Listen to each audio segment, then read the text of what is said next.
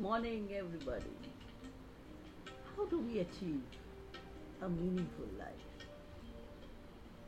It's not by being rich, being popular, being highly educated, or being Mr. or Miss Perfect.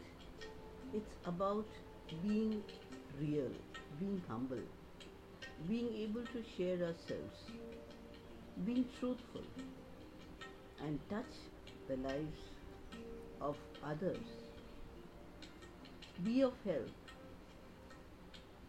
to the large number of the human fraternity.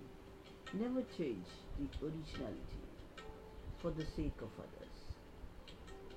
Never belittle yourself because a grateful heart always illuminates from within, within your real self. Thank you.